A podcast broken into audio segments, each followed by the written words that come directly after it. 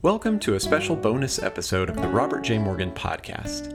Today's episode will be the first chapter of the audio version of Rob's upcoming book, Great is Thy Faithfulness. The book is available now for pre order from Amazon. Pre order your copy and then visit robertjmorgan.com slash faithfulness you can upload your receipt to receive the first seven devotions in the book, as well as a printout of 86 different verses demonstrating God's faithfulness, and a special discount for the Robert J. Morgan online store. Now, here's your host, Robert J. Morgan, reading the first chapter of Great is Thy Faithfulness. Introduction Lines of Faithfulness.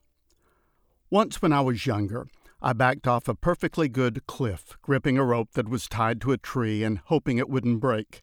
The forty or so yards down seemed like the Grand Canyon to me. Inching my way down the side of the cliff, I fought a sense of panic about the rope's integrity. I knew it had been tested, inspected, and adequately secured, and I was well harnessed, but my mind kept imagining the rope snapping like a string, plunging me backward to the ground. I was never really in danger but it didn't feel that way. Later, I recalled several biblical characters who had similar experiences, and I wondered if they had felt as I had. The two spies in Jericho escaped when Rahab lowered them down the city walls from a high window using a scarlet rope. Perhaps they rappelled down like today's special forces. When David was trapped by a hostile army, his wife lowered him through a window to the ground, enabling him to escape. And when Paul's life was threatened in Damascus, his friends found a large basket, tied a rope to it, and hid him inside of it. As they lowered him to the ground in the dark of night, it probably bounced against every stone. None of those incidents came to mind as I scaled down the cliff, but one thing did enter my mind in the moment that faith is trusting in the facts that I know, not in the feelings that I have. That was when the experience became exhilarating. Whenever you're dangling over difficulties or suspended on the bluffs of life, you simply must trust God's facts more than your own feeling. And the fact is, God is faithful. We all have ups and downs, punctuated by moments of panic, but our Heavenly Father lowers us into our daily tasks and lifts us from our anxious cares by a durable cable woven from thousands of lines of biblical promises. There's a promise in the Bible for every concern you'll ever have, every need you'll ever face, every burden you'll ever bear, and every challenge you'll ever confront. You can hang on to every word. Every scripture is precise and precious. Each word is trustworthy and true. Not the smallest strand of God's rope can fray, nor can a promise be broken. It's secured to the unshakable nature of God Almighty and guaranteed by the resurrection of Jesus Christ. When we speak of God's faithfulness, we're talking about His integrity, dependability, and utter infallibility. He longs to give us his promises because of his unassailable love, and he intends to keep them through his infallible strength. His ropes will never break. So let us hold unswervingly to the hope we profess, for he who promised is faithful, as we read in Hebrews chapter 10 verse 23. According to my count, there are nearly 100 times in the Bible when the words faithful or faithfulness describe our Lord. I've chosen 52 of those passages to show you that when it feels like you're at the end of your rope, you are not at the end of your hope. When you realize that, life becomes exhilarating. Lamentations 3:21 through 23 says, "This I call to mind and therefore I have hope." Because of the Lord's great love, we are not consumed, for his compassions never fail. They are new every morning.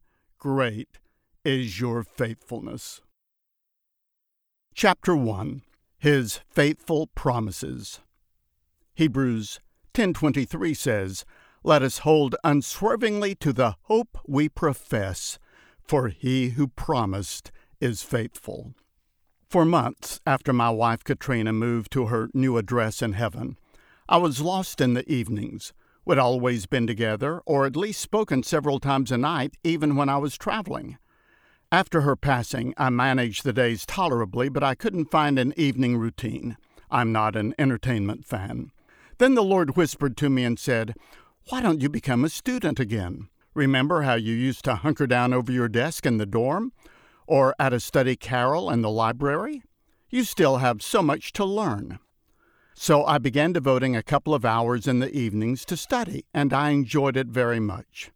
Still, there was a terrible gap between my study time and my bedtime, and the devil tried filling it with all kinds of unsettling feelings. Then the Lord whispered to me, Why don't you have evening vespers, your own personal evening vespers before retiring? Lord, I don't even know what Vespers are.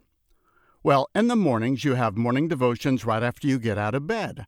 What if you ended each day by singing to or listening to a hymn, reading aloud your current scripture memory project, and offering the Lord's Prayer? It would be like your own little liturgical ending to the day. Then you could go to bed knowing that I was there with you faithfully.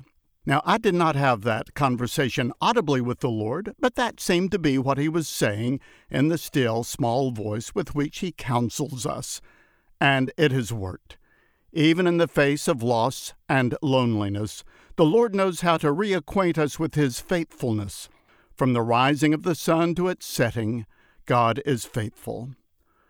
Joseph G. Rainsford was an Irish pastor who, in the 1800s, wrote a book about the faithfulness of God. One chapter was devoted to the core issue of God's commitment to fulfill his promises to us. Calling God the promiser par excellence, Rainsford said that every biblical promise is guaranteed by the cross and secured by the yea and amen of the risen Jesus. The steadfastness of God's promises is built on four great pillars, said Rainsford. One, God's holiness, which will never allow him to deceive. Two, God's goodness, which will not allow him to forget. Three, God's truth, which will not allow him to change. And four, God's power, which will not allow him to fail. God comforts us as a mother comforts, said Rainsford. He pities us as a father pities his children. He sympathizes as a friend who sticks closer than a brother. He protects us as a king. He heals us as a physician, and he is as devoted to us as a faithful spouse. Those concepts permeate Hebrews, a New Testament book written to Jewish Christians facing uncertain times due to rising waves of persecution. Some of these seasoned believers felt like giving up. In chapter 10, the writer used one of the greatest pictures of prayer in the Bible by reminding his readers that they had direct immediate access into the most holy place, into the very presence of God through the blood of Christ, our great high priest. Therefore, he said, we must hold unswervingly to the hope we profess, for he who promised is faithful. Whatever you're facing today, remember that you have instant, immediate, perpetual access into God's presence through your great high priest. God's holiness and His goodness, His truth and His power are faithfully transmitted to us by virtue of His promises. You can hold them as tightly as a hand grip on a lurching train. From morning's dawn to evening's vespers, the Lord is faithful. God's promises are a staff for the hand of faith to grasp, said Reverend Joseph G. Rainsford.